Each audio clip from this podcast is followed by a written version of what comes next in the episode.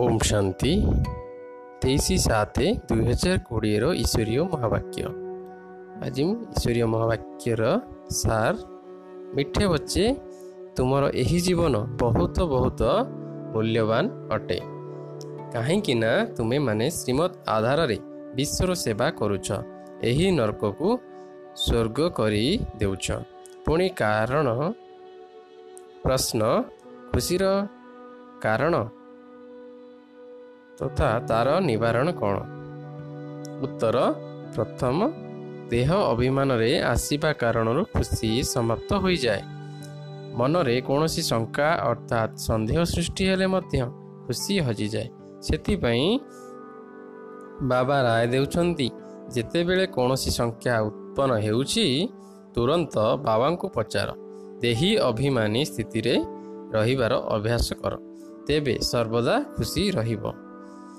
ଧାରଣା କେଲିଏ ଧାରଣା ପାଇଁ ମୁଖ୍ୟ ସାର। ପ୍ରଥମରେ ସ୍ଥୂଳ ଏବଂ ସୂକ୍ଷ୍ମ ସେବା କରି ନିଜେ ଅପାର ଖୁସିର ଅନୁଭବ କରିବା ସହିତ ଅନ୍ୟମାନଙ୍କୁ ମଧ୍ୟ କରାଇବାକୁ ହେବ। ଚାଲିଚଳଣି ଏବଂ ଖାଦ୍ୟ ପାନୀୟରେ ବହୁତ ରୟାଲ୍ଟି ଅର୍ଥାତ୍ ରାଜକୀୟତା ରଖିବାକୁ ହେବ। ଦ୍ୱିତୀୟରେ ଅମର ଲୋକରେ ଉଚ୍ଚ ପଦ ପାଇବା ପାଇଁ ପବିତ୍ର ହେବା ସହିତ ଦୈବୀ ଗୁଣ ମଧ୍ୟ ଧାରଣ କରିବାକୁ ହେବ। ନିଜର ପୋତା ମେଲ୍ ଚାଟ୍ ଦେଖିବାକୁ ହେବ ଯେ ମୁଁ ବାବାଙ୍କୁ କେତେ ମନେ ପକାଉଛି। ଅବିନାଶୀ ଜ୍ଞାନରତ୍ନର ରୋଜଗାର ଜମା କରୁଛି। ମୋର କାନ ପବିତ୍ର ହେଲାଣି ଯେଉଁଥିରେ ଧାରଣା ହୋଇପାରିବ।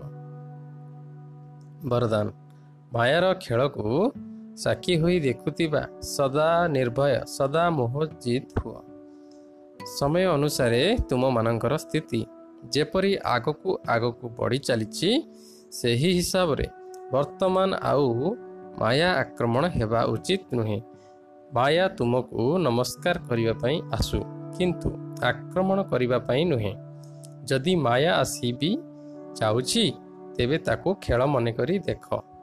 ଏପରି ଅନୁଭବ ହେଉ ଯେପରି ସାକ୍ଷୀ ହୋଇ ନାଟକ ଦେଖୁଥାନ୍ତି। ମାୟାର କେତେ ବି ବିକରାଳ ରୂପ ହୋଇଥାଉ କିନ୍ତୁ ତୁମେ ଯଦି ତାକୁ ଖେଳନା ଏବଂ ଖେଳ ମନେକରି ଦେଖିବ ତେବେ ବହୁତ ମଜା ଲାଗିବ ଏବଂ ସେଥିରେ ତୁମେ ଡରିବ ନାହିଁ କି ବିଚଳିତ ହେବ ନାହିଁ ଯେଉଁ ପିଲାମାନେ ସର୍ବଦା ଖେଳାଳି ହିସାବରେ ସାକ୍ଷୀ ହୋଇ ମାୟାର ଖେଳକୁ ଦେଖିଥାନ୍ତି ସେମାନେ ସଦା ନିର୍ଭୟ ବା ମାୟାଜିତ ହୋଇଥାନ୍ତି ସ୍ଲୋଗାନ ଏଭଳି ସ୍ନେହର ସାଗର ହୁଅ ଯାହାଦ୍ୱାରା କ୍ରୋଧ ତୁମ ନିକଟକୁ ମଧ୍ୟ ଆସିପାରିବ ନାହିଁ ଆଚ୍ଛା ଓମ୍ ଶାନ୍ତି